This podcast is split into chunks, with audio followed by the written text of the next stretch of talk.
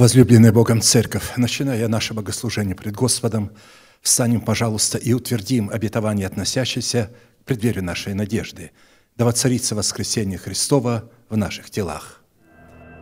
Склоним наши головы в молитве. Дорогой Небесный Отец, во имя Иисуса Христа, мы благодарны имени Твоему Святому за вновь представленную привилегию быть на месте всем, которое очертила десница Твоя для поклонения святому имени Твоему. И ныне позволь наследию Твоему. Во имя крови завета явить славу Твою для святых Твоих, да возвысится, возвеличится имя Твое в телах народа Твоего, да будет воздвигнута держава жизни, обещанная к последнему времени в телах народа Твоего, мы уповаем на Твое обетование, мы приняли его в наше сердце, и мы исповедуем его своими устами. Да явится на сынах Твоих и черях Твоих милость Твоя отныне и вовеки, великий Бог, Отец, Сын, Дух Святой. Аминь. Да благословит вас Господь, можете садиться. Евангелие от Матфея, глава 5, 45, 48 стихи. Да будете сынами Отца вашего Небесного, ибо Он повелевает солнцу своему восходить над злыми и добрыми, и посылает дождь на праведных и неправедных. И так будьте совершенны, как совершен Отец ваш Небесный». Этому месту Священного Писания наш пастор брат Аркадий дал название «Призванные к совершенству». Это обетованная заповедь, написанная у евангелиста Матфея, представленная нам в серии проповедей пастыря Аркадия, является наследием святых всех времен, и адресована эта заповедь Христом сугубо своим ученикам. А посему люди, не признающие над собою власти человека, посланного Богом, к наследию этой заповеди никакого отношения не имели и навряд ли смогут иметь. Мы остановились на назначении праведности Божьей в сердце человека – выраженной в способности обличения своей сущности в святую или же в избирательную любовь Бога. Колоссянам 3, 14, 15. «Более же всего облекитесь в любовь, которая есть совокупность совершенства, и да владычествует в сердцах ваших мир Божий, к которому вы и призваны в одном теле, и будьте дружелюбны». Исходя из данного изречения, владычество мира Божьего или же праведности Божьей – потому что мир Божий может иметь только праведник. Владычество мира Божьего в наших сердцах возможно только при одном условии – если избирательная любовь Бога будет пребывать в наших сердцах, и мы будем облечены в избирательную любовь Бога. Характер избирательной любви Бога представлен Духом Святым в Писании в свете семи неземных достоинств, и они записаны во втором послании Петра, первая глава, со 2 по 8 стих. И мы их перечислим. Это добродетель, рассудительность, воздержание, терпение, благочестие, братолюбие и любовь. Каждое из этих семи достоинств плода добродетели содержит в себе характеристики всех других достоинств, так как они проистекают друг из друга, дополняют друг друга, усиливают друг друга и поддерживают истинность друг друга. Данные достоинства являются нравственными совершенствами и эталонами, присущими естеству Бога – которые дарованы нам через Иисуса Христа и которыми мы призваны обогатиться. А вот войти в наследие данных семи достоинств мы можем только через принятие Святого Духа, как Господа и Господина нашей жизни и послушание нашей вере, вере Божьей. И через наследование этих великих и драгоценных обетований мы делаемся причастниками божеского естества. То есть мы обладаем этим совершенством. И как пастор говорил неоднократно, что совершенство Бога или же совершенство Бога в нас не заключается в том, что мы будем всемогущими, всесильными, всезнающими, всевидящими. Это принадлежит только одному Яхве. Мы этим обладать никогда не будем. Но у нас будут другие качества. Добродетель, рассудительность, воздержание, терпение, благочестие, братолюбие, любовь. Избирательная любовь Бога, выраженная в семи неземных достоинствах и характеристиках, ничего общего не имеет и не может иметь с природой толерантной человеческой любви, исполненной эгоизма, порока, корости и непостоянства. И в отличие от толерантной и эгоистической любви человека, избирательная его Бога отличается тем, что она наделена палящей ревностью Бога, Его всеведением, Его абсолютной мудростью, которую никоим образом невозможно использовать в порочных, коростных и эгоистичных целях человека. Вот это очень сильное предложение, и, конечно же, хочется, чтобы мы его запомнили, все те люди, которые а, являются избранными, что избирательная его Бога ее невозможно использовать. Она не позволит использовать себя. Никогда. Никогда. В порочных, коростных и эгоистических целях. в силу этого именно сила избирательной любви Бога в формате семи неземных достоинств призвана разрушить державу смерти в, наших, в нашем теле и на ее месте воцарить воскресение Христова в наших телах – и облечь наши тела воскресения Христова в лице нашего нового человека. И теперь давайте вкратце вспомним а, все эти семь характеристик. Они практически, эти предложения были суммированы а, из всех проповедей, которые пастор говорил, в такие небольшие определения, чтобы мы могли понять, потому что здесь сотни проповедей. Итак, семь качеств, еще раз повторим. Говоря добродетели, в избирательной любви Бога мы установили происхождение и источник всякого добра. Мы увидели Бога. Добродетель, от кого исходит добро? От Бога. Зло от сатаны и тех, кто озвучивает его интерес, ветхий человек и беззаконные нечестивые люди. В то время как второе качество рассудительности в избирательной любви Бога призвано давать нам распознание того, что хорошо и что худо, или же что Бог рассматривает добром и что злом – Третье качество, воздержанность любви Божией в нас дает нам силу избирать то, что Бог рассматривает добром, и отвергать то, что Бог рассматривает злом. А вот терпение Христова, четвертое качество в избирательной любви Бога, основано на способности смотреть на то, что Бог рассматривает добром и ожидать с надеждою исполнения увиденного – Дисциплина благочестия, пятое качество безбирательной любви Бога, призвана хранить себя неоскверненным от того, что Бог рассматривает злом, и светить Бога в своих сердцах и душах. А вот братолюбие в избирательной любви уже служит переходом из смерти в жизнь, потому что мы любим братьев, не любящий брата пребывает в смерти. И любовь, седьмое качество, является совокупностью всех ниже перечисленных совершенств, которые присущи естеству Бога и святому человеку в определенном формате из семи имеющихся характеристик, которые в своей совокупности определяют в нашем сердце добродетель Бога, в совершенстве Его избирательной любви, мы уже рассмотрели пять составляющих. А поэтому сразу перейдем к шестой характеристике – это братолюбие. Избирательная любовь Бога, обнаруживающаяся в братолюбии, может пребывать и выражать себя исключительно в атмосфере жизни вечной – в котором мы перешли из смерти, когда родились от семени слова истины. Когда человек родился от семени слова истины свыше, он должен был перейти из смерти в жизнь. То есть его сердце должно уже быть сильнейшее братолюбие. Как определить, как пастор говорил, как определить, родился человек свыше? Он будет любить церковь и не будет видеть ни, ни пятна, ни порока. Потом, когда он будет возрастать, он увидит зависть братьев, клевету, обиды, дрязги – но определить, когда человек родился свыше, очень просто. Он не видит пятна и порока в церкви. Он восхищается ей, какой бы она ни была. Церковь бывает разная, но если он рождается от Бога, он любит ее мать такую, какая она есть. 1 Иоанна 3, 14, 18. Если человек не рождается свыше, а, просто интеллектуально принимает Бога, да, я верю в Иисуса, а почему у тебя сердце не мягкое? Почему ты, тебе не нравится то, что говорит проповедник, пастырь? Почему ты притыкаешься на людях? Этот человек не родился свыше. Ему просто понравилось что-то. Ему просто понял, что ей надо ему избрать либо христианство, либо ислам. Потому что, ну, атеистам это быть глупо. На тебя смотрят, как на обезьяну. Ислам не могу принять, потому что я белокожий. Поэтому остается только христианство. Родиться свыше – это любить Бога и тех, кого Он родил – мы знаем, что мы перешли из смерти в жизнь, потому что любим братьев и сестер.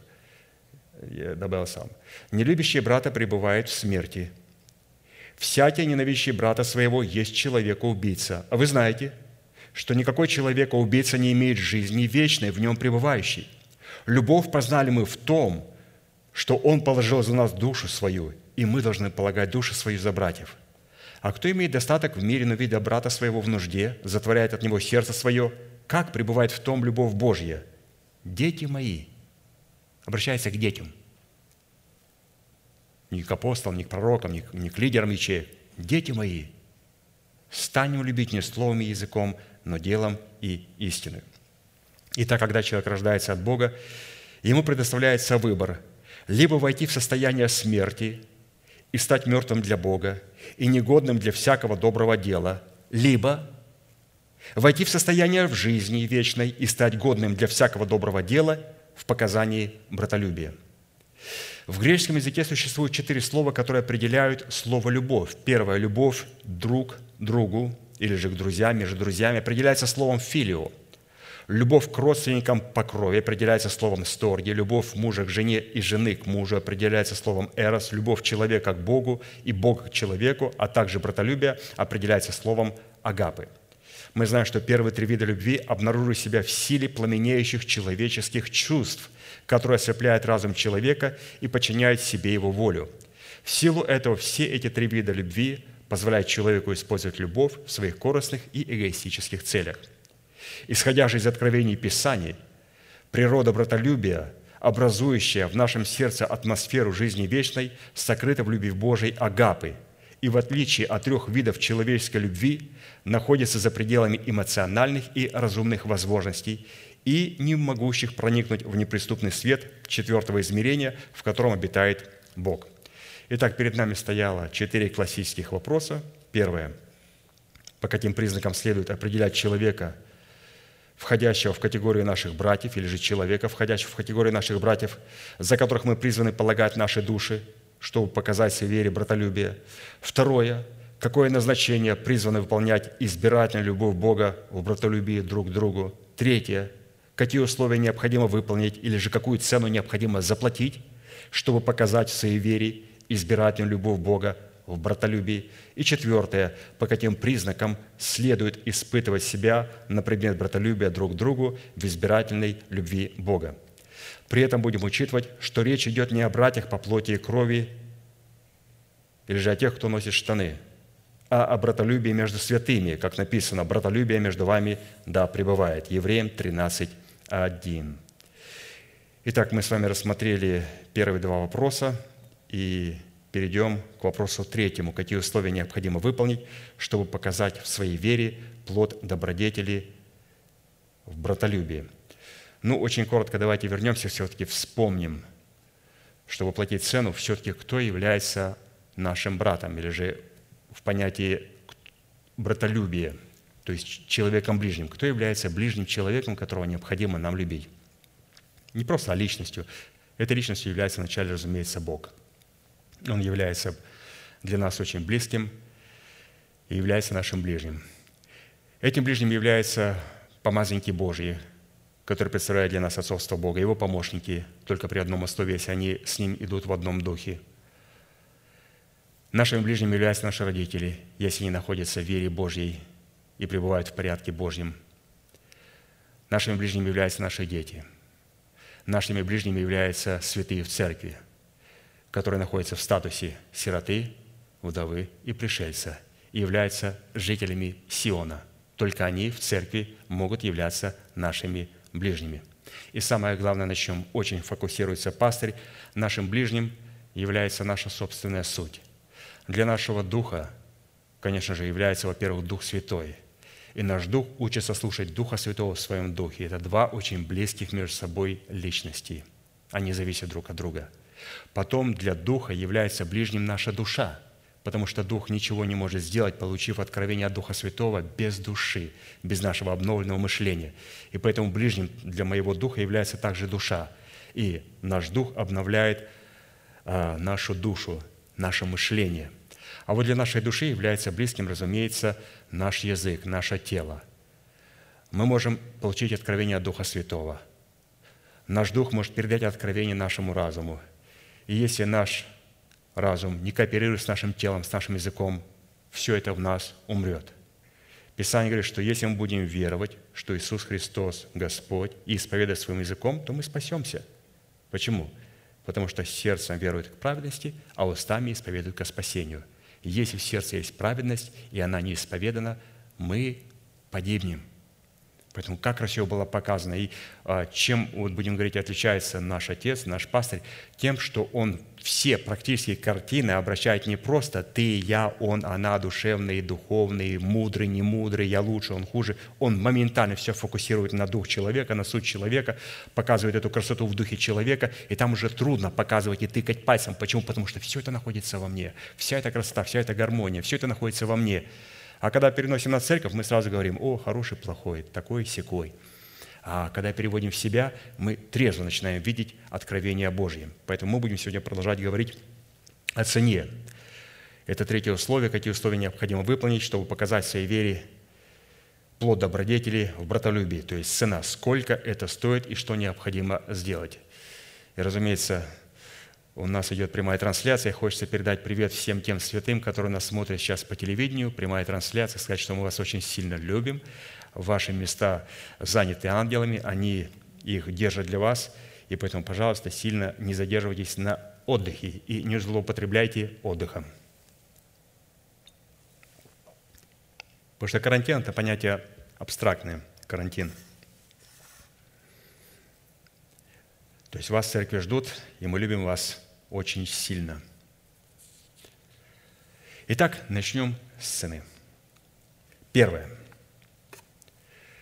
Чтобы показывать в своей вере плод добродетели в братолюбии, необходимо, отвергнув ложь, говорить истину каждый ближнему своему, потому что мы члены друг другу.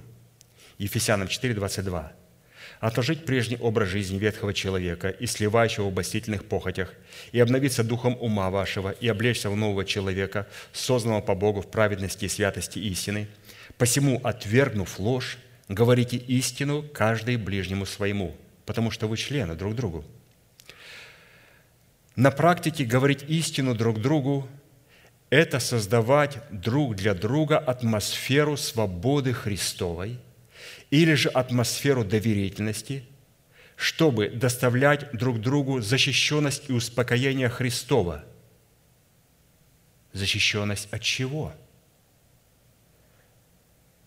В торжествующей победе над недоверием и над унаследованной подозрительностью и ложью. Оказывается, чтобы создать эту атмосферу любви и свободы Христовой – необходимо проявить торжество в победе над унаследованной нами по суетной жизни генетической качеством недоверия, подозрительности и лжи. Однако, если мы прежде не научимся ходить непорочно, делать правду и говорить истину в своем собственном сердце и для самих себя, у нас не будет никакой возможности говорить эту истину друг другу. Мы будем лгать друг другу. Потому что, чтобы не лгать друг другу, мне необходимо научиться самому себе не лгать. Мне необходимо научиться в своем сердце говорить истину.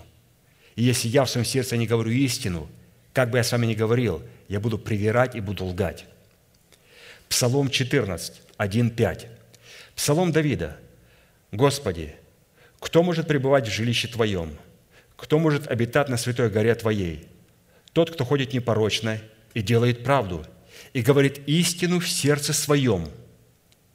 Кто не клевещет языком своим, не делает искреннему своему зла и не принимает положение на ближнего своего, тот, в глазах которого презрен отверженный, но который боящихся Господа славит. Кто клянется хотя бы и злому и не изменяет, кто серебра своего не дает в рост и не принимает даров против невинного, поступающий так не поколеблется вовек. Чтобы ходить непорочно и делать правду и говорить истину в своем сердце для самого себя, а затем уже говорить истину друг другу, необходимо через наставление вере совершить три судьбоносных действия, о которых написал апостол Павел. Это совлечься с ветхого человека, обновиться духом нашего ума и облечься в нового человека. Эти три действия определяют праведность нашей вере в процессе нашего тотального освящения, преследующего цель тотального посвящения истины, возведенной для нас в достоинство заповеди, обуславливающей наше призвание в усыновлении нашего тела искуплением Христовым. Если мы не исполним имеющуюся заповедь в этих трех судьбоносных для нас действиях, у нас не будет никакой возможности отвергнуть ложь, чтобы показать своей вере братолюбие. А следовательно, у нас не будет никакой возможности перейти из смерти в жизнь, чтобы быть, перестать быть носителем перстного тела и стать носителем небесного тела. Фраза «отвергнуть ложь» и «отложить прежний образ жизни» как в греческом лексиконе, так и на иврите, хотя и обладает некоторыми отличиями, но по своему внутреннему содержанию преследуют одну цель и абсолютно идентичны. То есть отвергнуть ложь – это отвергнуть прежний образ жизни. И самое знаменательное, что под ложью, живущей в нашем теле, имеется царствующий грех в лице ветхого человека, за которым стоят организованные и обостительные силы тьмы. И вот 10 составляющих, которые включают в себя понятие «отвергнуть ложь». Если вас спросят, скажи, пожалуйста, что значит «отвергнуть ложь»? Я сейчас их прочитаю, и потом пастор даст очень короткие определения каждому из этих десяти определений. Итак, отвергнуть ложь? Отвергнуть ложь – это значит, во-первых, зачать и родить правду. Мы поговорим о детях – что нечестивый человек, человек рождает свой плод, и мы рождаем другой плод, и они начинают борьбу в воротах. И Писание говорит, что мои сыновья, которыми я наполнил свой колчан, в этих воротах победят нечестивого, победят ложь. Хочется солгать, хочется исказить. Но вот эта правда, которую я принял, она была зачата и родила правду. И вот эти сыновья будут бороться со мною у моих уст. Второе. Возненавидеть беззаконие в своем теле – Третье. Свергнуть в своем теле с престола носителя лжи. Четвертое. Смыть ложь со своего сердца и злочестивые мысли. Мы говорим о том, что значит отвергнуть ложь. Пятое. Расторгать узел лжи и свергать себя ковы лжи. Шестое. Лишать власти в своем теле носителя лжи. Седьмое. Отсылать носителя лжи в землю непроходимую. Восьмое. Останавливать действие распада своего тела. Девятое. Послушанием истине через Духа очистить свою душу. И десятое. Доставлять покой своему утружденному телу. Это надо сделать для того, чтобы нам научиться отвергать ложь и говорить истину друг другу. Ложь – это программа, исходящая от отца лжи.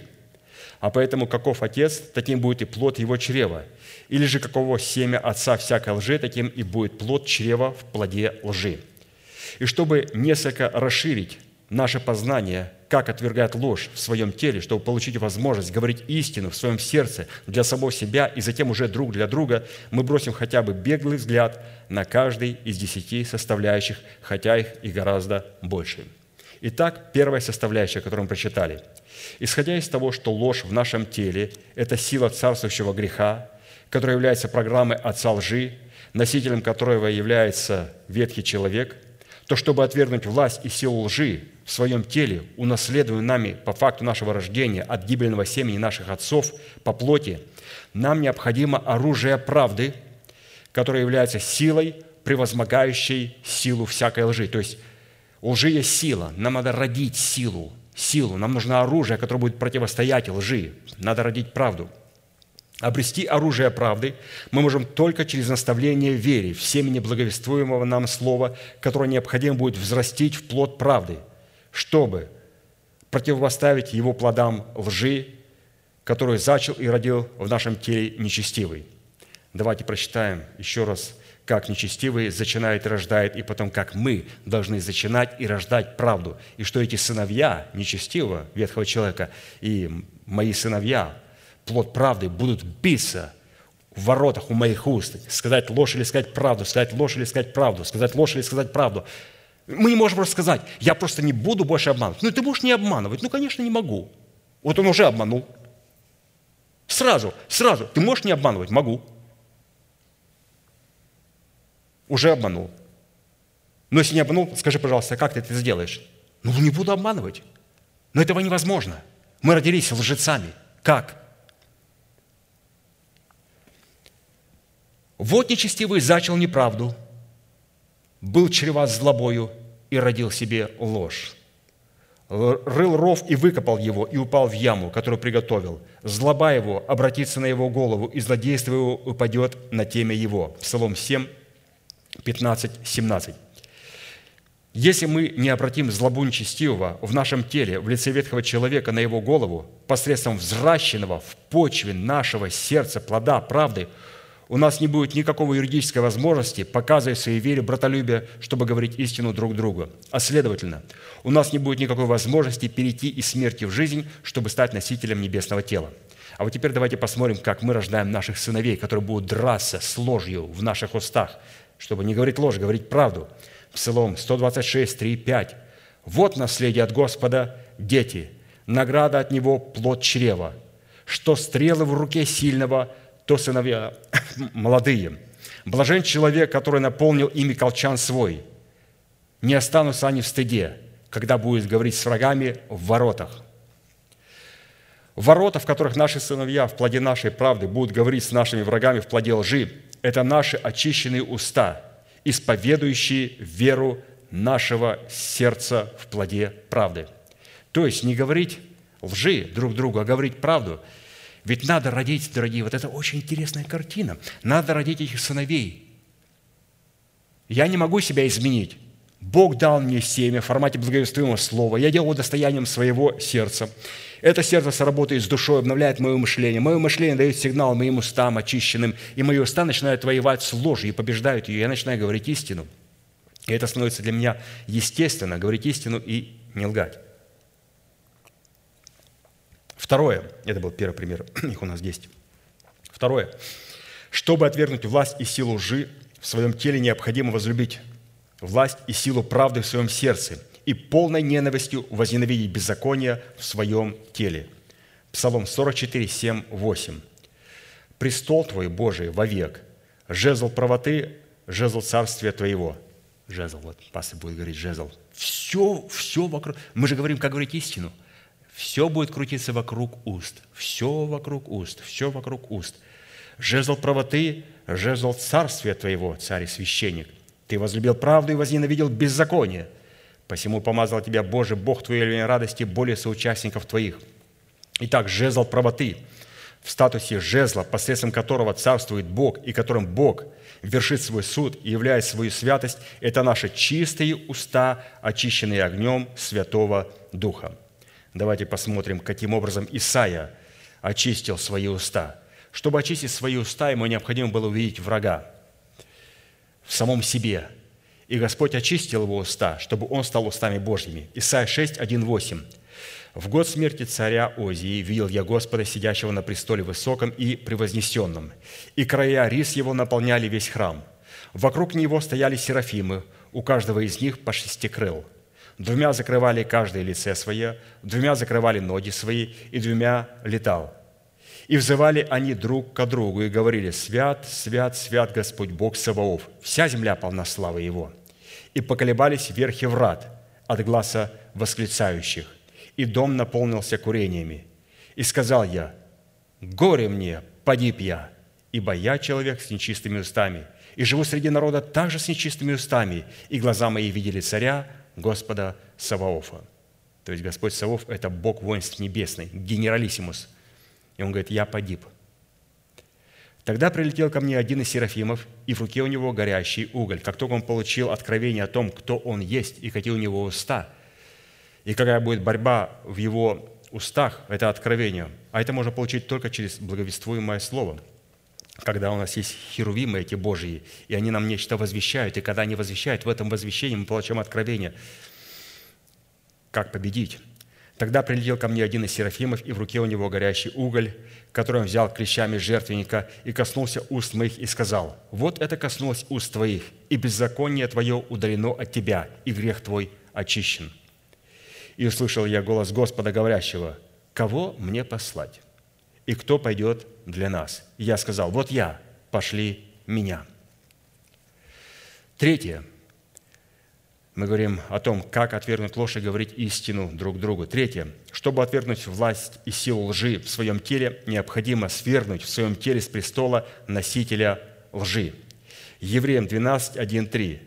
«Посему и мы, имея вокруг себя такое облако свидетелей, свергнем в себя всякое бремя и запинающее нас грех, и с терпением будем проходить предлежащее, нам поприще, взирая на начальника и совершителя веры Иисуса, который вместо предлежащей ему радости претерпел крест, пренебрегший посрамление, и воссел одесную престола Божия – Помыслите о претерпевшем такое над собою поругание от грешников, чтобы вам не изнемочь и не ослабеть душам вашим. Престолом в нашем теле опять же являются наши уста, привыкшие говорить ложь, унаследованную нами от суетной жизни отцов. Свергнуть себя всякое бремя и запинающий нас грех в лице нашего ветхого человека, представляющего в нашем теле интересы отца лжи, означает совершить знакомые для нас три судьбоносные действия, а именно совлечь себя ветхого человека, обновить свое мышление духом своего ума и облечься в нового человека путем исповедания веры сердцем. Что на практике означает на основании принятой в наше сердце веры Божьей почитать себя мертвыми для греха, живыми же для Бога, называя несуществующее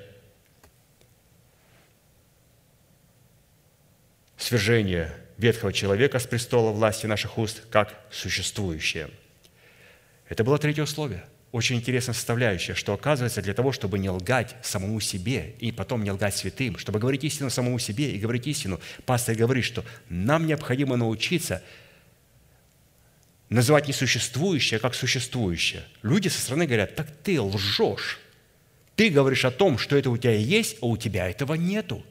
Писание говорит, если мы хотим избавиться от генетической лжи, мы должны говорить языком веры, обязательно. А это предусматривает говорить то, чего нету, что оно есть уже в физическом мире.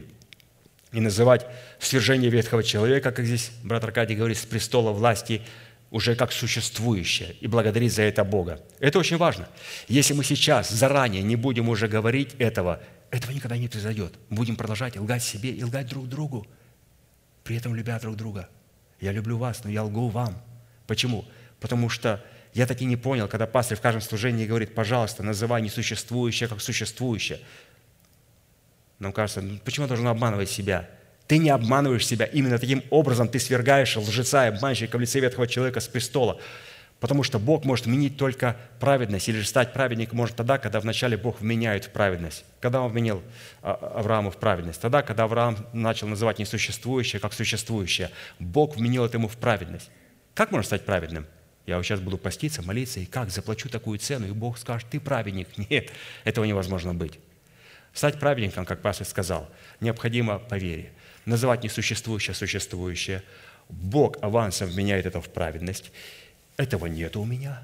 Мои действия совершенно не соответствуют, но, по крайней мере, я начал, перестал лгать самому себе и начал называть несуществующее как существующим. Бог авансом мне вер... помещает это на мой счет авансом и рассматривает, что у меня там этот есть залог. И под этот залог теперь я могу брать у Бога другие обетования и вкладывать, и вкладывать. Мне нужно положить на аккаунт от кого-то на мой счет что-то – а это возможно сделать только тогда, когда я называю несуществующее как существующее. А Бог говорит, вера, ты праведник, но знай, дорогой, ты должен принести плод правды. Это дается авансом. Используй время. На твоем счету показывает баланс, но его надо использовать для того, чтобы на этот баланс перевести настоящий баланс, что будет являться плодом твоим личным, а не достоянием Христа.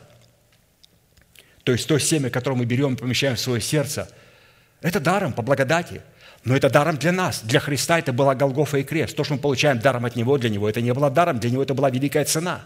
Мы должны это понимать. Мы берем эту семечку из этого плода, Голгофа, смерть, и помещаем в себя. Даром по благодати. Для нас это даром, для Него это великая цена. И Господь говорит, ты поместил туда, теперь знай, что вот это должно найти себя в плоде древа жизни, которое ты взрастишь в едеме своего сердца. Четвертое – чтобы отвергнуть власть и силу лжи в своем теле, необходимо смыть ложь со своего сердца и разорить гнезда, в которых гнездятся злочестивые мысли. Ну, прекрасно. Иеремия 4,14. «Смой злое сердце твоего, Иерусалим, чтобы спастись тебе, доколе будут гнездиться в тебе злочестивые мысли» чтобы смыть ложь со своего сердца и разорить гнезда, в которых гнездятся злочестивые мысли, необходимо обладать способностью отвергать в своем сердце и в своих смыслах худое и принимать в свое сердце доброе. Исайя 7, 15. Итак, сам Господь даст вам знамение. Сидева во чреве примет и родит сына, и нарекут ему имя Иммануил. Он будет питаться молоком и медом, доколе не будет разуметь отвергать худое и избирать доброе. Исповедание своими устами новых мыслей, которые мы приняли в свое сердце через научение и наставление вере, это взращен нами плод правды, по которому Бог расценивает нас праведными перед собою. Потому что, каковы мысли в душе человека, таков и он. Притчи 23, 7. То есть мы видим, что Господь, Иисус, учился отвергать худое и избирать доброе. А ведь Он был рожден от истины, в Нем не было лжи. А у нас такой генетикой, дорогие, но у нас надо все эти 10 пунктов просто помнить, надо помнить. И я вот, сейчас прочитал эти пункты, вы знаете, сказать, какой из них более важный?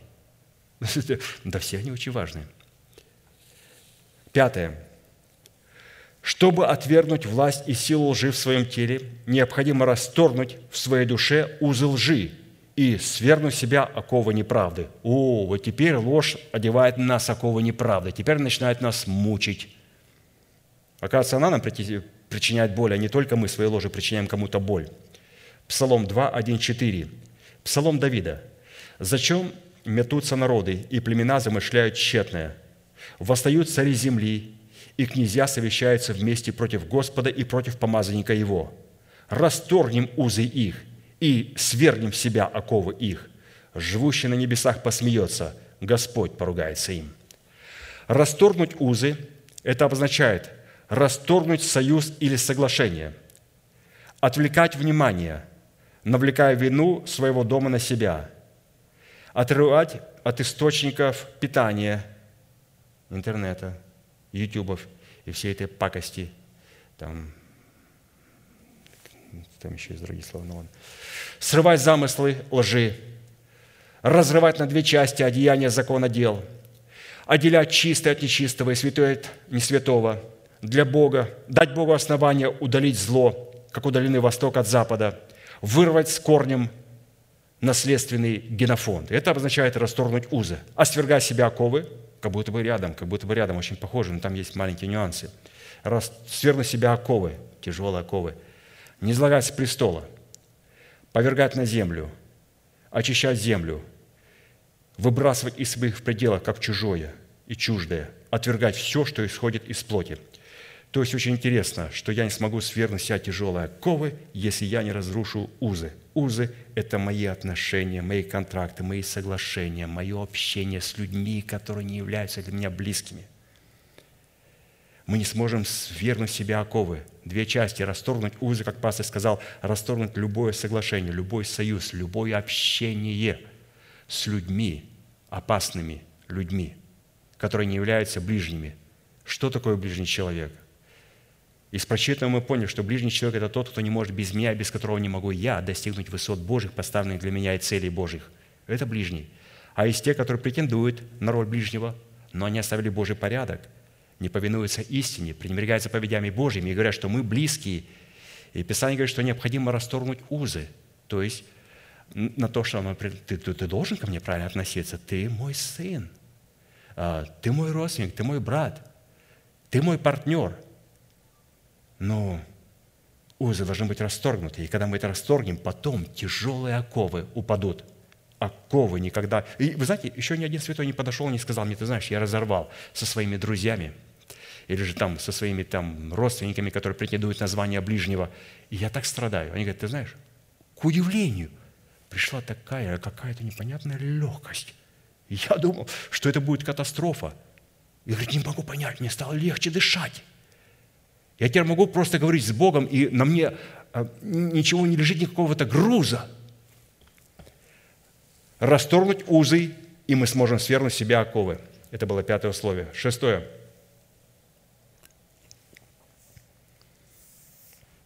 Чтобы отвергнуть власть и силу лжи в своем теле, необходимо обладать полномочиями, лишать власти носителя лжи в своем теле. Евреям 2, 14, 15. «А как дети причастны плоти и крови, то и Он, то есть Иисус, также воспринял онные, дабы смертью лишить силы имеющего державу смерти, то есть дьявола, и избавить тех, которые от страха смерти через всю жизнь были подвержены рабству». Речь идет о лишении силы носителя лжи в лице нашего ветхого человека, истинную креста Христова. Галатам 6, 14. «А я не желаю хвалиться, разве только крестом Господа нашего Иисуса Христа, которым для меня распят мир, и я для мира». То есть, обратите внимание, здесь, оказывается, мы можем а, лишить власти носителя лжи через крест Христов. И здесь он говорит, что для меня распят мир, и я для мира. Это о том, что а, мы умираем для мира или же для тех людей, которые претендуют на ближних, но являются беззаконными людьми и так далее, то это будет, э, разумеется, какая-то боль будет. И вы знаете, что боль будет только не у вас. Когда вы, или же когда мы, когда я умираем для мира, что мир сильно начинает страдать. Ко мне подходили люди и говорили, что друзья, с которыми я порвал, не дают мне покоя. Говорят, мы потеряли общение с этим человеком, мы можем просто хотя общаться – Родители звонят и говорят, сыночек, сыночек, ну мы вас так любим, мы вас так благословляем, мы вас так благословляем. Можно просто не говорить о Боге, можно просто поговорить. Какая прекрасная погода, как птички поют, как хорошо. Когда моя, мои родители так сказали, а, я говорю, ты хочешь со мной говорить о птичках? Они говорят, нет. Ты хочешь поговорить о погоде в Портленде? Они говорят, нет. Я говорю, о чем мы с тобой будем говорить сейчас, это просто будет тебя убивать и ранить. Потому что я знаю, что тебе не нужны ни птички, тебе не нужна погода в Портленде. Тебе нужно одно, чтобы я поклонился. А этого не произойдет никогда, никогда, никогда.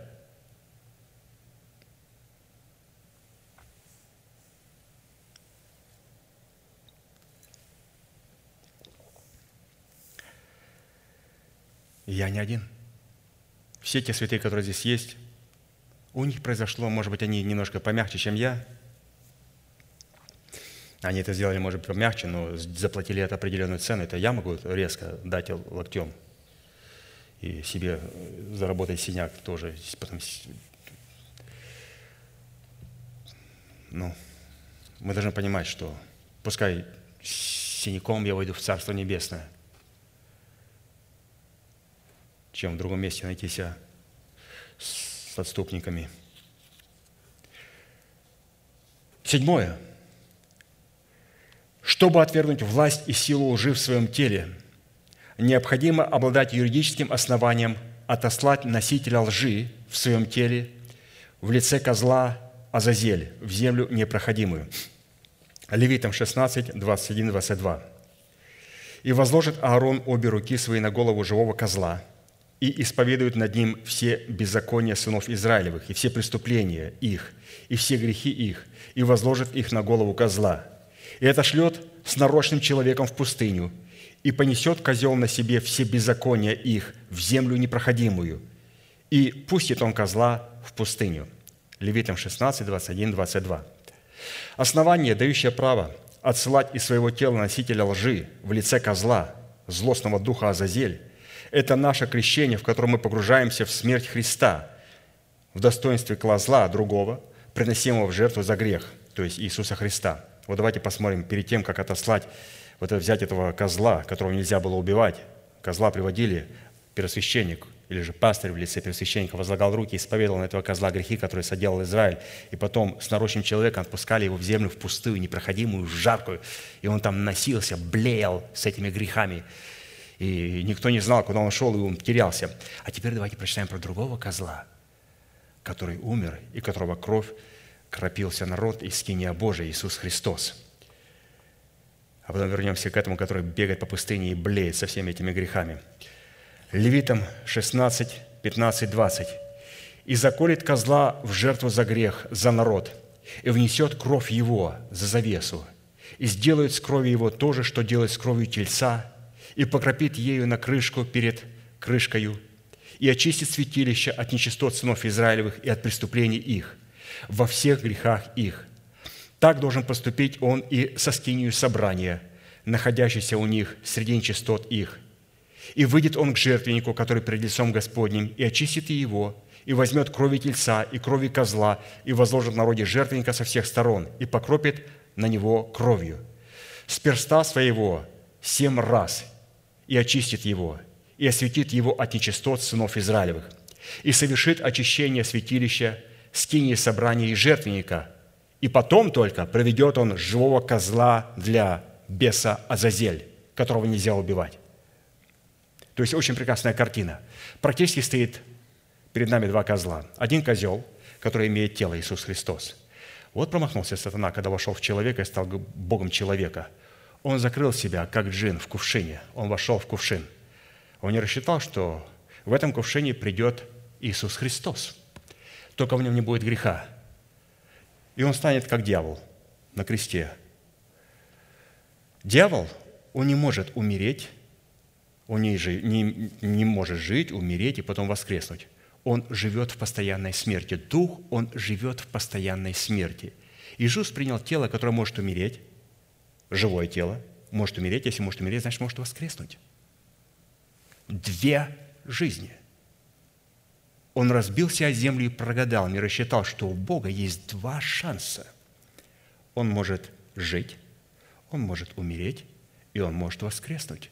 Дьявол пребывает в постоянной живет смерти. Иисус Христос пришел и вошел на крест. Азазель ничего не может сделать, и он стал как Азазель, взял на себя свои грехи. Оттуда он идет в преисподнюю, перекладывает все грехи на него, Бог оправдывает его и воскрешает его. Азазель ничего сделать не может, и он остается с грехами там. Он живет в постоянной смерти – Иисус Христос получил тело. И он сделал великую ошибку сатана, когда в Едеме он стал Богом человека. Он вошел в человека и закрыл этот кувшин. А у человека есть дух, душа и тело. Он может жить, он может родиться, он может умереть, он может воскреснуть. У него есть два шанса, у него есть жизнь. У Христа было. И поэтому мы должны это понимать, что злостный Азазель – он понимает, что церковь это знает, и всякий раз, когда мы приходим к пастырю и исповедуемся, то практически он, как первосвященник, берет эти грехи и перекладывает на злостную личность Азазель, на сатану. Это очень важно. То есть вот такая картина. Ну, я так примерно нарисовал. Пастор это очень красиво описывает все в учении, но я хотел бы сегодня, как говорится, закончить.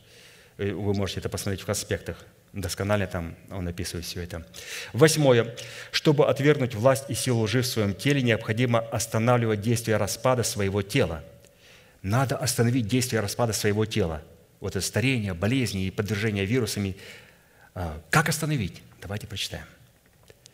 Четвертое царство, 2, 12, 14. Елисей же смотрел и воскликнул, «Отец мой, отец мой, колесница Израиля, колесница его!» И не видел его более – и схватил он одежды свои и разодрал их на две части, и поднял милоть Илии, упавшую с него, и пошел назад, и стал на берегу Иордана, взял милоть Илии, упавшую с него, и ударил ей по воде, и сказал, где Бог, Бог Илии, Он самый, и ударил по воде. И она расступилась туда и сюда, и перешел Елисей. То есть необходимо остановить распад своего тела. Как это произошло у Елисея? Тогда, когда он раздал свои одежды, раздрал свое понимание, когда он умер для своего понимания. Да, он очень много знает, да, у него высокие познания, да, он много прочитал, да, он много прочитал книжек, много слышал. Ну, давайте, святые, разорвем одежды до восхищения, до того, как, а, прежде нежели воцарится воскресение Христова в телах святых, давайте мы сейчас разорвем эти одежды, потому что действие распада будет законсервировано, или же мы сможем жемчугом воскресения Христова законсервировать этот распад, находящийся в нас, когда? Когда мы разрываем свое личное понимание – и когда мы соглашаемся с тем пониманием, которое падает от нас с небес в виде одежды милоти Илии. И вот он стоит с разодранными одеждами, восхищение произошло. Почему бы этого сделать раньше нельзя было?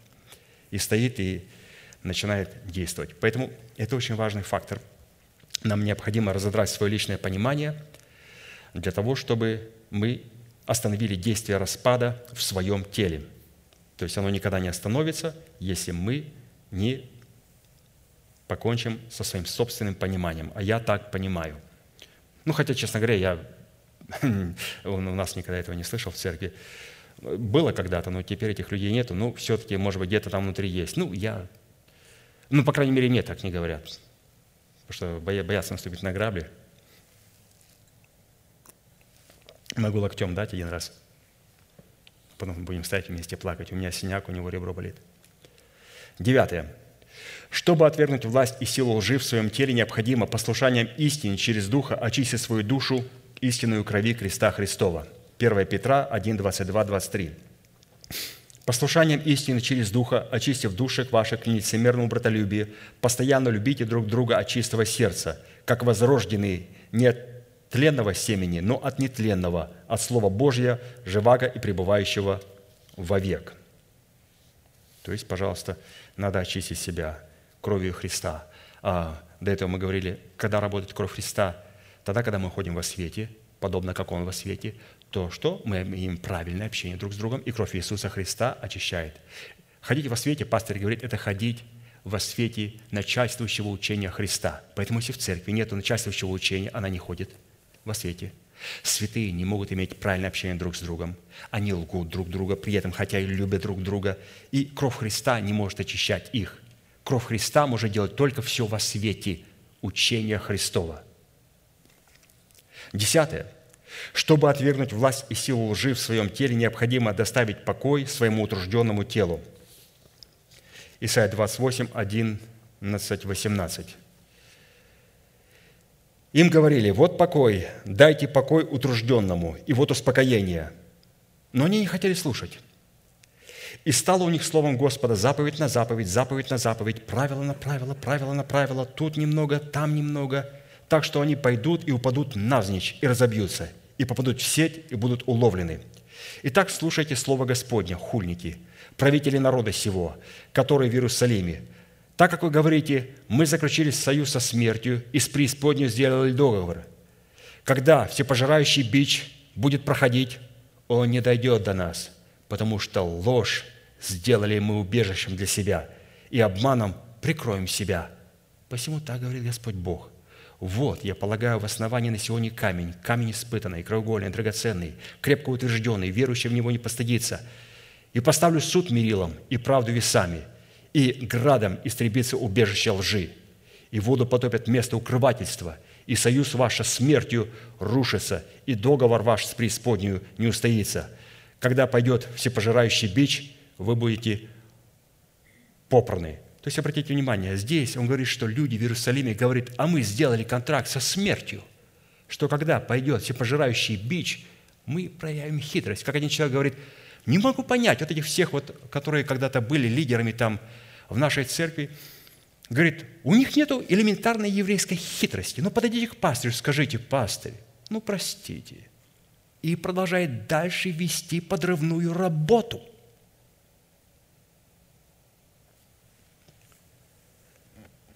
Вот я полагаю на основании, в основании сегодня камень, капи испытанный, краеугольный, драгоценный, крепко утвержденный, верующему не постыдится, и поставлю суд мерилами правду весами, и градом истребится убежище лжи и воды потопят место укрывательства. Еврейская хитрость не поможет. Когда Слово Божие проповедуется в церкви в нашей, это потоп, он заходит в норы лжеца. У этих людей была сильная еврейская хитрость, которая нам не снилась. Но потоп откровений Божий изобличил их, о чем мы говорим, святые – мы говорим о том, как перестать говорить ложь. Что если мы этого не перестанем, то откровение Божие, как здесь написано, что они, эти воды откровения учения Иисуса Христа, пришедшего, потопят место укрывательства, и союз со смертью рушится, и договор ваш с преисподней не устоит. Когда пойдете пожирающий бич, вы будете попраны с вашей хитрой... Не знаю, почему еврейская хитрость юмористы. Хотя правильно. Так не будут говорить, когда они примут Христа. Второе. Вот рассмотрели 10 составляющих. Второе.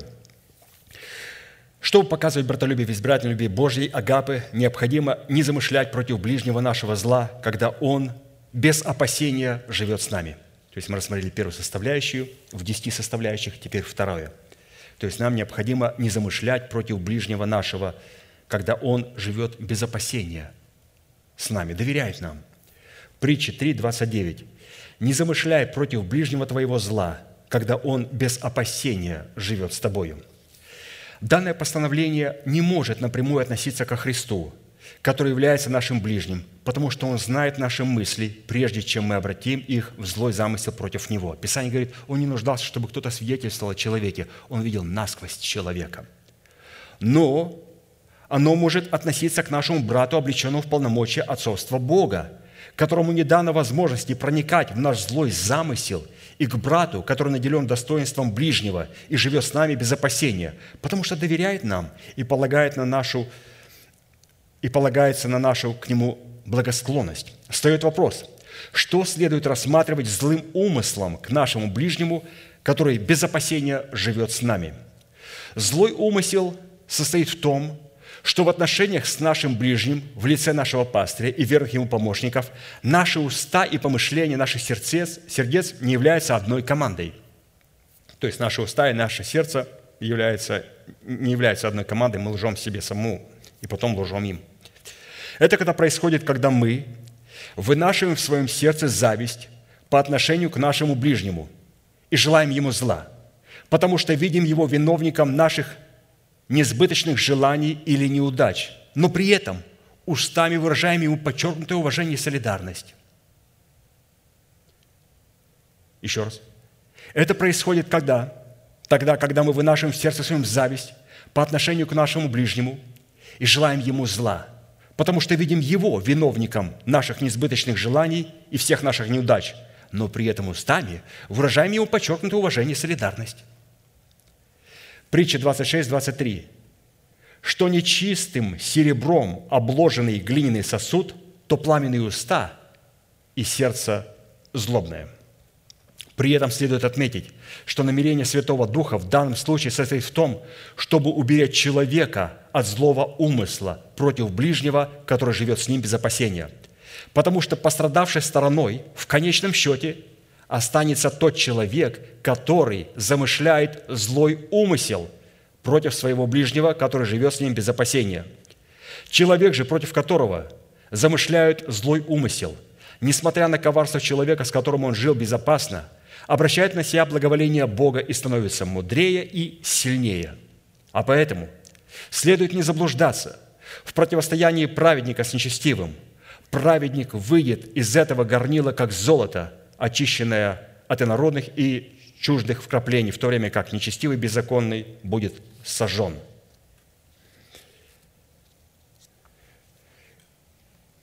Итак, чтобы показывать братолюбие в избирательной любви Божьей Агапы, необходимо выкорчевывать из своего сердца унаследованную нами зависть в греховном семени наших отцов. А поэтому нам необходимо через наставление вере смирить себя под крепкую руку Божью – силою креста Христова, чтобы получить доступ к сокровищам, сокрытым в крови Христовой.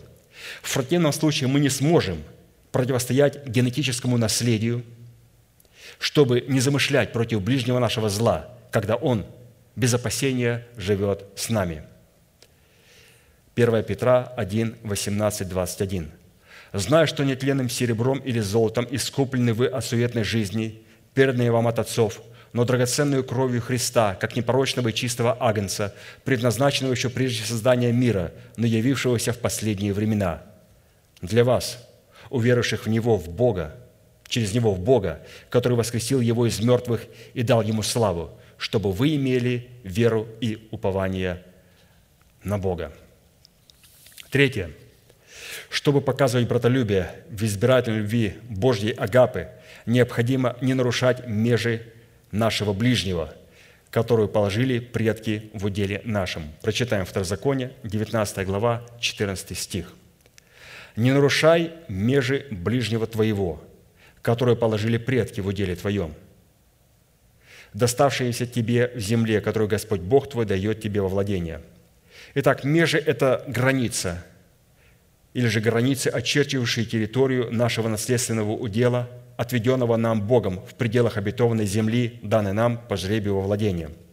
Образно, наш наследственный удел, данный нам Богом в пределах обетованной земли, является нашей собственностью, которая определяет территорию нашей суверенности. То есть эти межи обетованной земли, они даны нам, и они определяют территорию нашей суверенности.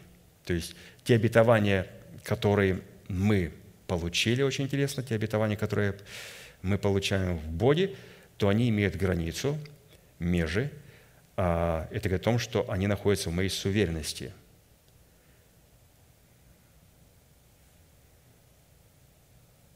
То есть нельзя эти обетования меня втолкнуть. На них можно покушаться. То есть поэтому я обратил внимание, пастор, когда говорит, э, то есть я думал, ну, у него сердце отца, это для него, ну, естественно, так говорит с людьми. Он никогда вот, ну, он говорит, говорит с любовью, с почтением ко святым, не навязывая. Такое ощущение, что предлагает такие важные вещи, но никогда не нарушает границ.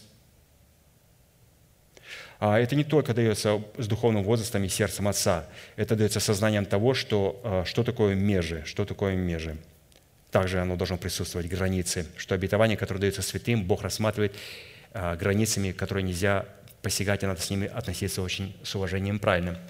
А посему передвигать межи своего ближнего – это посягать на суверенные права нашего ближнего. Нарушая межи, своего ближнего в предмете его суверенного права, мы подпадаем под сугубую, особую статью проклятия закона, которая была ратифицирована Израилем при жертве Богу на вершинах горы Гевал и Горизим – вот написано в Второзаконие 27, 17. «Проклят нарушающий межи ближнего своего». И весь народ скажет «Аминь». Итак, межи, или же межи, два ударения, пожалуйста.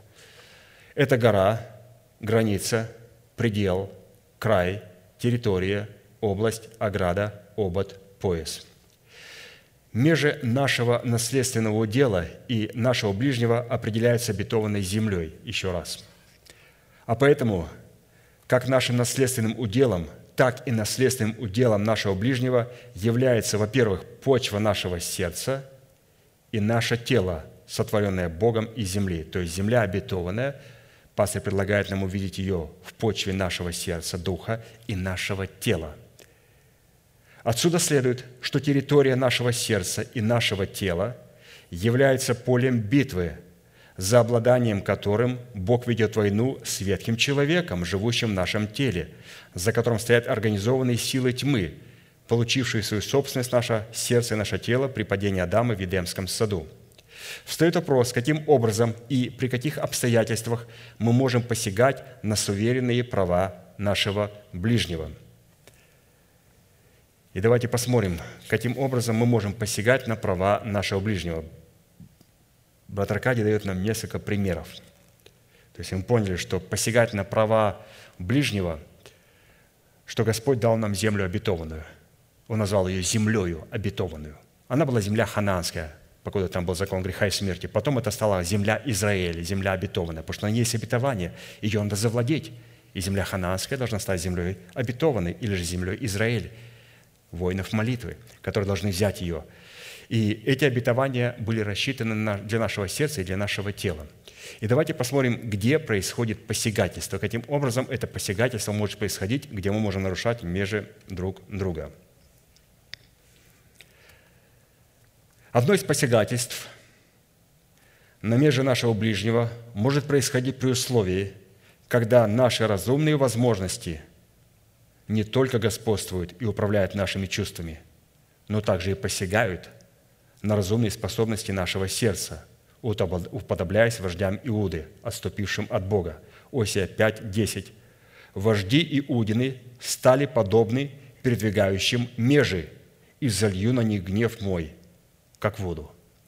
То есть здесь интересно, что э, передвигать межи мы сразу встречаемся с принципом не где-то в церкви, а внутри себя. Что, оказывается, наши князья, вот в виде нашего мышления, нашего разума, обновленного, они могут, оказывается, передвигать прекрасно межи, потому что наше обновленное мышление, наш разум является составляющей души, и он обновлен, и это очень хорошо. Но это обновленный разум должен нести ответственность только за разумные возможности и за эмоциональную сферу и управлять нашими чувствами. Но когда вдруг наш разум, обновленный разум, начинает также посягать на наше сердце и на наш дух, то мы нарушаем межды нашего ближнего. То есть мы должны это понимать. Это не говорит о том, что если у меня будет обновленное мышление, у меня есть полная гарантия от падения. О, когда у нас есть обновленное мышление, у нас есть упасть с очень большой высоты. Давайте посмотрим, как это сделал Херувим Осеняющий. Он подумал в сердце своем, буду подобен Всевышнему, взойду на высоты облачные. С этой минуты он стал нечестивым. У него не было греха в голове. Он просто нарушил границы. Он сказал, я буду подобен ему, и я подниму выше его, и поставлю престол свой выше звезд. Буду подобен ему. Кому ему? Отцу. Не Сыну, не Духу Святому. Отцу. Вот так рождается обновленное мышление – Поэтому обновленное мышление – это говорит о том, что у меня есть гарант, что я не упаду. У нас есть гарант в Иисусе Христе, в Его милости, если мы будем сохранять себя в страхе и трепете. Там есть определенный гарант. Но с такой высоты можно упасть. И обычно, когда люди падают, они падают один раз и разбиваются насмерть с такой высоты. Поэтому должны помнить, что заходя в такие откровения, мы должны как никогда находиться в страхе и в трепете, в страхе и в трепете, обязательно, в страхе и в трепете. Потому что не только обидно падать с такой высоты, а очень больно. Следующий род посягательства на меже нашего ближнего происходит, когда мы угоняем стада нашего ближнего и пасем их у себя как свою собственность. Иов 24, 1, 2. Межи передвигают, угоняют стада и пасут у себя – это происходит, когда мы приписываем себе мысль ближнего в лице человека, представляющего отцовство Бога, которое является откровением Святого Духа, и потом выдаем их как свои собственные, независимые откровения, полученные лично нами. То есть это есть посягательство на нашего ближнего, когда мы выдаем откровение, помазанника Божия, как свои собственные откровения, и полученные лично нами – это смерти подобно. Сюда желательно вообще не наступать. Пожалуйста. Следующий род посягательства на меже нашего ближнего происходит, когда мы уводим осла у сироты для удовлетворения собственных вожделений и берем у вдовы в залог последнего вала, потому что ей нечем заплатить. Иов 24.3. У сирот уводят осла, у вдовы, у вдовы берут залог вала. Это происходит, когда мы, задействуя наше положение и авторитет, выдаем свои собственные прихоти за волю Божию и побуждаем нашего ближнего выполнять наши прихоти как волю Божию. То есть этого невозможно и возможно, не нужно делать. Это очень опасно. Это могут делать обычно, будем говорить, лидеры, лидеры ячеек или же лидеры, которые помогают пастырю в служении – а, мы должны понимать, что там находятся сироты, вдовы, ведь они слышат эти истины. В церкви находятся сироты, они умерли для своего дома, для своего народа, для своих желаний. У них есть эта суть, они находятся в порядке, не знают, что такое теократия, не знают, что такое порядок.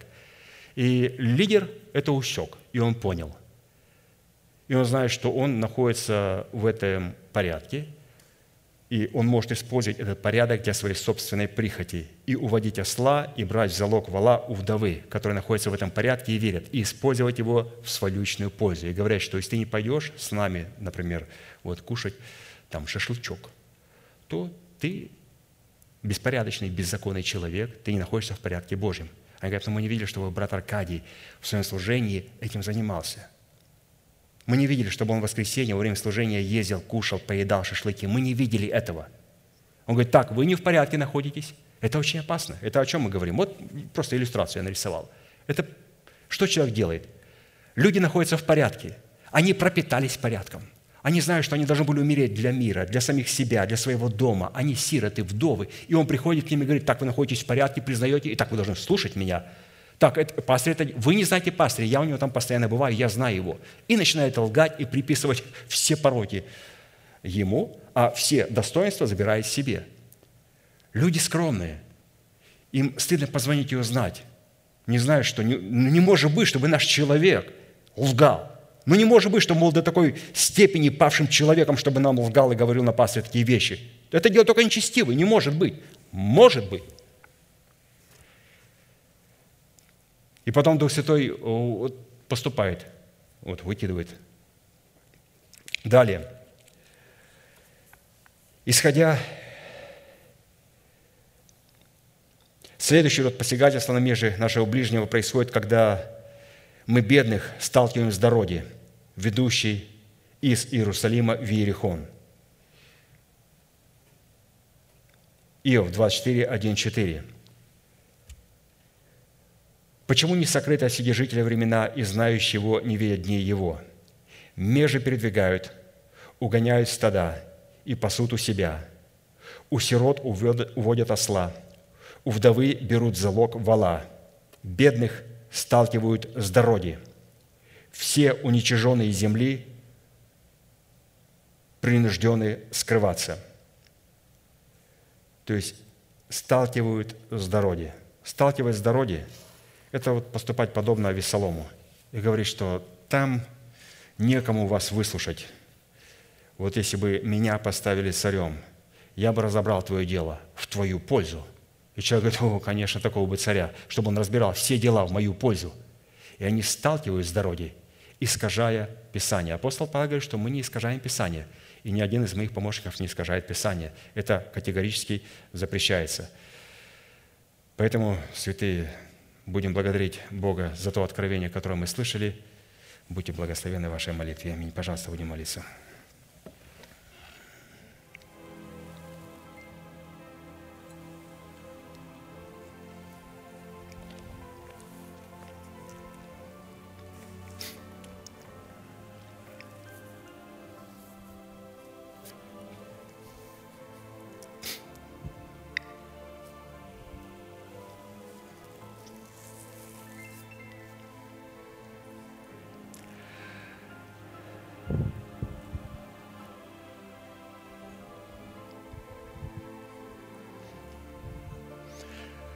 Возлюблю Тебя, Господи.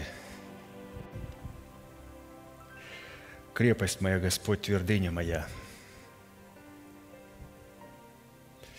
Прибежище мое. Избавитель мой, Бог мой. Скала моя, на Него я уповаю. Щит мой и рог спасения моего и убежище мое – призовем достопоклоняемого Бога и избавимся от всех врагов наших.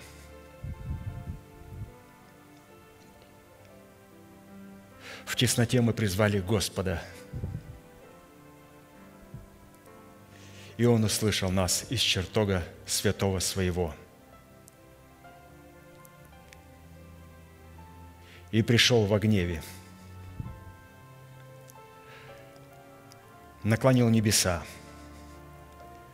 сошел, восел на херувимов. И понесся на крыльях ветра.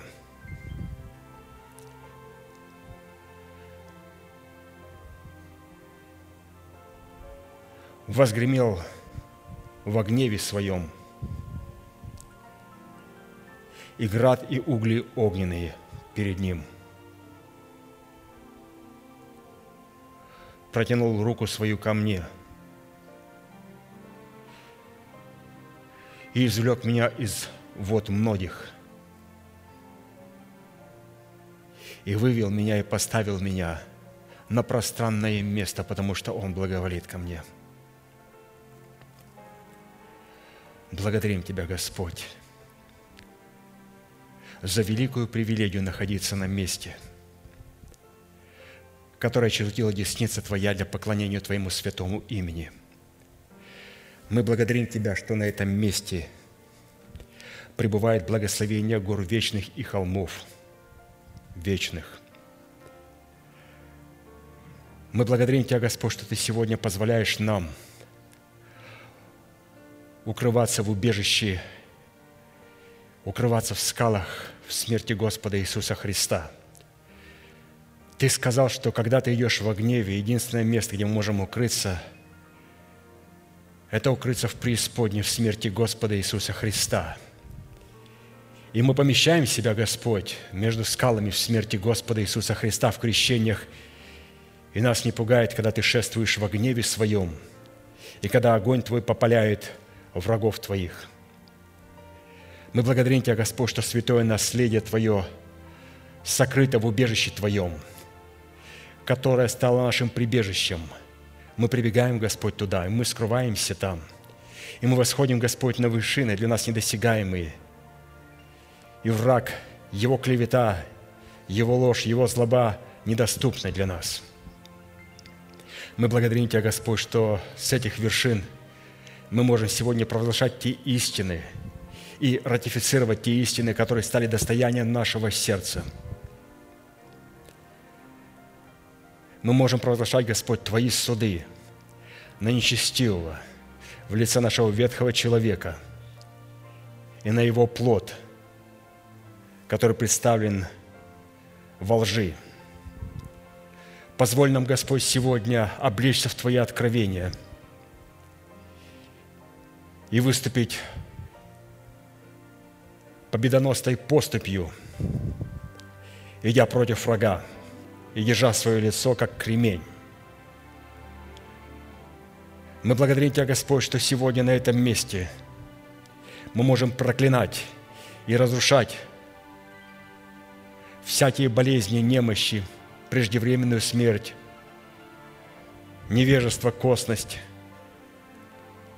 обиды, распри, злобу, всякую ложь – мы благодарим Тебя, Господь, что сегодня на этом месте может пребывать атмосфера Духа Святого, атмосфера любви и доверия. Потому что мы, Господь, сегодня на этом месте, через слышание того слова, которое Ты нам предложил, через Твоего помазанника, торжествуем в победе над ложью, взрачным плодом правды в нашем сердце и в наших устах. Мы благодарим Тебя, Господь, что победа начинается тогда, когда мы взращиваем плод правды в нашем сердце и исповедуем его своими устами. Мы начинаем говорить, Господь, истину и побеждать ложь тогда, когда называем несуществующее как существующее. И это, Господь, есть правда. Мы одерживаем полную победу над ложью тогда, когда правда Божия встречается с ложью и побеждает ее – в воротах наших уст. И мы выбираем истину. И молим Тебя, Господь, чтобы Ты эту программу в лице нечестивого ветхого человека в нас мог произвести свой божественный суд и пришел во гневе Твоем и излил все негодование через исповедание наших уст на ветхого человека – мы благодарим Тебя, Господь, что Ты позволил нам скинуть оковы, тяжелые оковы, но прежде Ты позволил нам расторгнуть всякую связь с нечестивым, всякие душевные связи, через которые нечестивый имеет доступ к нам. Мы благодарим Тебя за каждого святого, который заплатил эту цену и разорвал эти связи, которые связывают его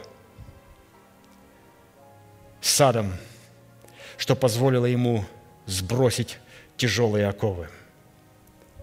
Тяжелые оковы, которые некогда облегли нас, и смерти ада, которые опутали нас. Сегодня, Господь, своим исповеданием мы не спровергаем их. Мы благодарим Тебя, Господь, что сегодня мы можем назвать несуществующее как существующее, что сегодня можем Тебя благодарить за воскресение Христова в наших телах – мы можем Тебя благодарить, находясь, может быть, в болезнях, в страданиях, в немощах, в болях, Мы можем продолжать, Господь, называть несуществующее как существующее и благодарить Тебя за воскресение Христова в нашем духе, душе и в нашем теле. И благодарить Тебя за ту жизнь, которая есть в нашем теле, и что смерть над нами не имеет никакой власти, потому что мы имеем участие в воскресении первом в Иисусе Христе. Мы благодарим Тебя, Христос, что Ты являешься нашим первым воскресением. Ты умер, но Ты воскрес. Ты был живой, Ты был умер, и Ты воскрес. Мы благодарим Тебя, что Ты сегодня в воскресенье своем даровал нам учение об оправдании – ты воскресил нас воскресением Христовым. И сегодня мы наполнены Твоим оправданием, и мы благодарим Тебя, Господь, за оправдание даром, которым получили даром по благодати и искуплению в Иисусе Христе. Мы благодарим Тебя, Господь, мы не зарабатываем спасение, мы благодарим Тебя за даровое спасение, которое мы приняли верою. Для нас это был дар, для Тебя это был плод.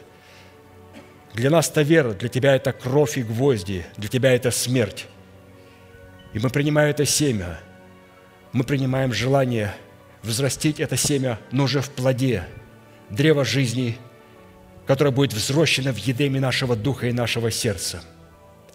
А это произойдет, Господь, тогда, когда Ты положишь свои божественные основания в смерти Господа Иисуса Христа, когда Ты позволишь нам войти через жемчужные ворота, погрузившись в смерть Господа Иисуса Христа, и потом Ты позволишь произвести плод жизни – мы благодарим Тебя, Господь, за плод жизни, который пребывает сегодня в телах Твоих святых.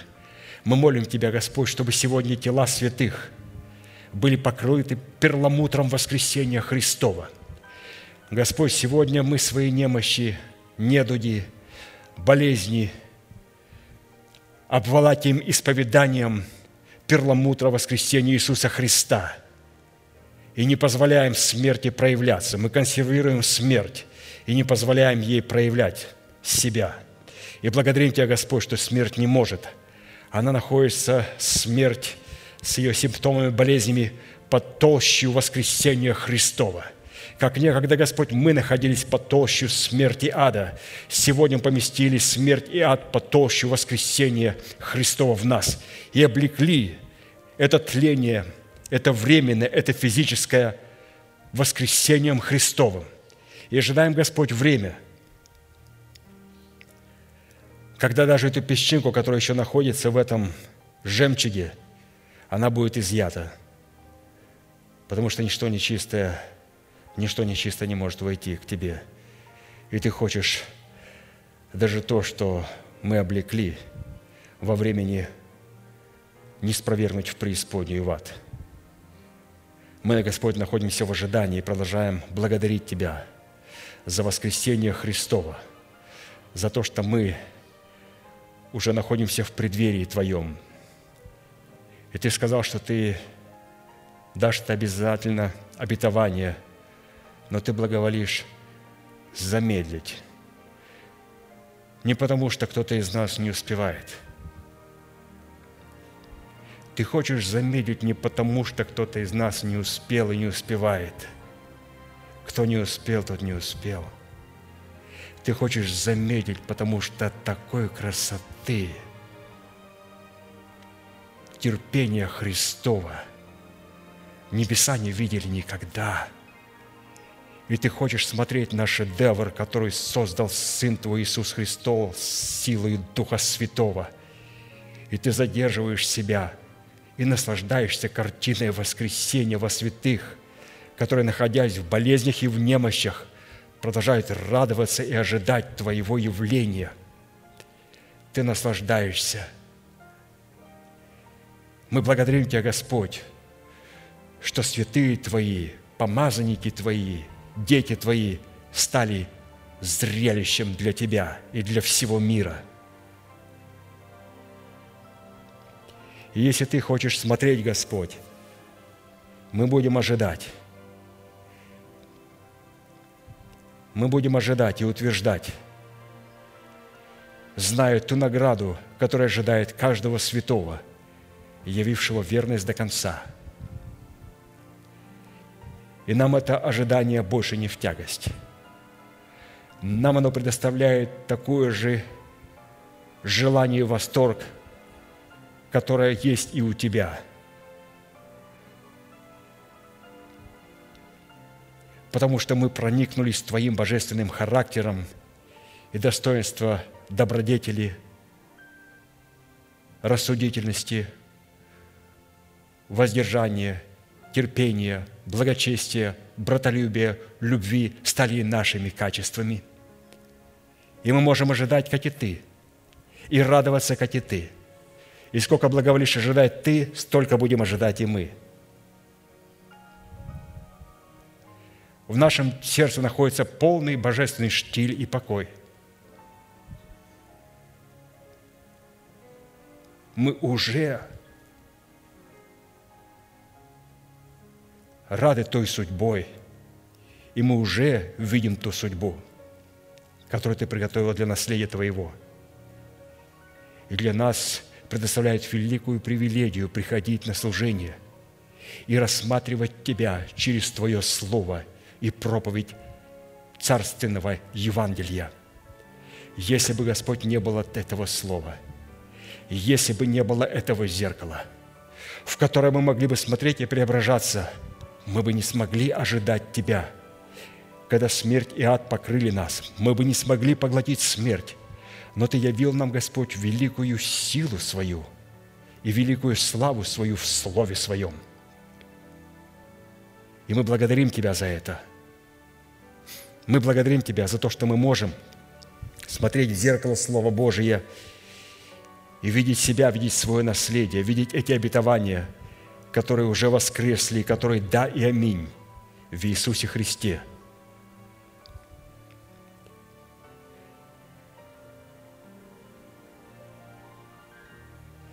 Мы истинно познали, Господь, что Ты отвечаешь помазаннику своему со святых небес. Иные колесницами, иные конями, а мы Господом хвалимся – мы хвалимся тем словом и тем откровением, которое стало частью нашей. Мы молим Тебя, Господь, чтобы Ты наполнил Твоим божественным елеем и откровением нашего пастыря, брата Аркадия. Но прежде мы молим Тебя, чтобы Ты позволил нам в трепете и в страхе Божьем, с жаждой и с благодарением – взять те хлебы и те откровения, которые мы уже услышали, и проявить любовь. И тогда ты дашь новое откровение. Благодарим Тебя, Господь, что Ты даешь нам эти глубокие откровения, потому что Церковь Твоя готова принимать их. Ты бы не давал, если бы Церковь Твоя не была готова. Но избранный Твой остаток, он готов слышать и принимать то, что Ты предлагаешь сегодня – через Твоего помазанника. И нас, Господь, это радует. Мы принимаем хлебы, и мы понимаем их, мы принимаем их, слагаем в сердце, и мы благодарим Тебя, Господь, что Ты позволил нам пополнить также и наши светильники Илеем, но уже из нашего сосуда. Из нашего сосуда. Мы благодарим Тебя, что Ты поместил елей откровения Божьего в наш сосуд, в наше сердце. Потому что перед явлением Твоим никто не сможет поправить свой светильник, как только тем маслом, елеем, которое находится в нашем собственном сердце. И если собственное сердце пусто, то человек может прийти и придет к полному разочарованию. Позволь нам, Господь, пока есть время – наполнять, наполнять свое сердце и через сердце пополнять свой светильник. Позволь нам принимать свое слово, Твое, Твое слово в свое сердце с благодарением. Мы благодарим Тебя, Господь, что Ты позволил, научил нас сегодня не нарушать межи нашего ближнего. Мы молим Тебя, Господь, чтобы Ты продолжал нас учить и дальше – и мы делаем решение не нарушать межи нашего духа нашим разумом. Наш разум дан для того, чтобы передавать нашему устам, нашему телу то, что передал ему Дух, и контролировать наши эмоции. Но наш разум не дан для того, чтобы контролировать откровения Божие, которые Бог дал для Духа. Позволь нам, Господь, чтобы наш собственный обновленный разум не стал в гордости пренебрегать нашим духом, в котором Ты хочешь сокрыть свое наследие и свои обетования. Позволь нашему разуму помнить, каким бы он ни был, и каким бы князем и вершин он не достиг, что он дан только для того, чтобы передать нашим устам то, что говорит Дух, и контролировать наши эмоции – Благодарим Тебя, Господь, за Твою простоту, которую Ты нам открываешь в Твоем Слове. И мы хотим, Господь, чтобы этот божественный порядок пребывал в нашем естестве, чтобы Твоя божественная атмосфера братолюбия, любви пребывала здесь. А поэтому мы провозглашаем, Господь, победу и торжество Иисуса Христа над всякой завистью, над всякой обидой, над всяким непослушанием – и всякое непослушание пленяем и берем в плен силой Господа Иисуса Христа. Благодарим Тебя, Господь, что всякое непослушание, которое может быть в нас или же вне нас, мы сегодня берем в плен, пленяем его, тогда, когда мы явим свое собственное послушание и верность Твоему Слову. Мы благодарим Тебя, Господь, за это служение, и мы молим Тебя о той милости, которая нас ожидает и в дальнейших служениях. Наш великий Бог, Отец и Дух Святой. Аминь. Отче наш, сущий на небесах, да святится имя Твое, да придет царствие Твое, да будет воля Твоя и на земле, как и на небе. Хлеб наш насущный подавай нам на каждый день, и прости нам долги наши, как и мы прощаем должникам нашим. И не веди нас в искушение, но избавь нас от лукавого, ибо Твое есть царство и сила и слава во веки. Аминь. Закончим нашей неизменной манифестацией. Могущему же соблюсти нас от падения и поставить пред славою Своею непорочными в радости, единому, премудрому Богу, Спасителю нашему, через Иисуса Христа, Господа нашего, слава и величие, сила и власть прежде всех веков – ныне и во все веки. Аминь.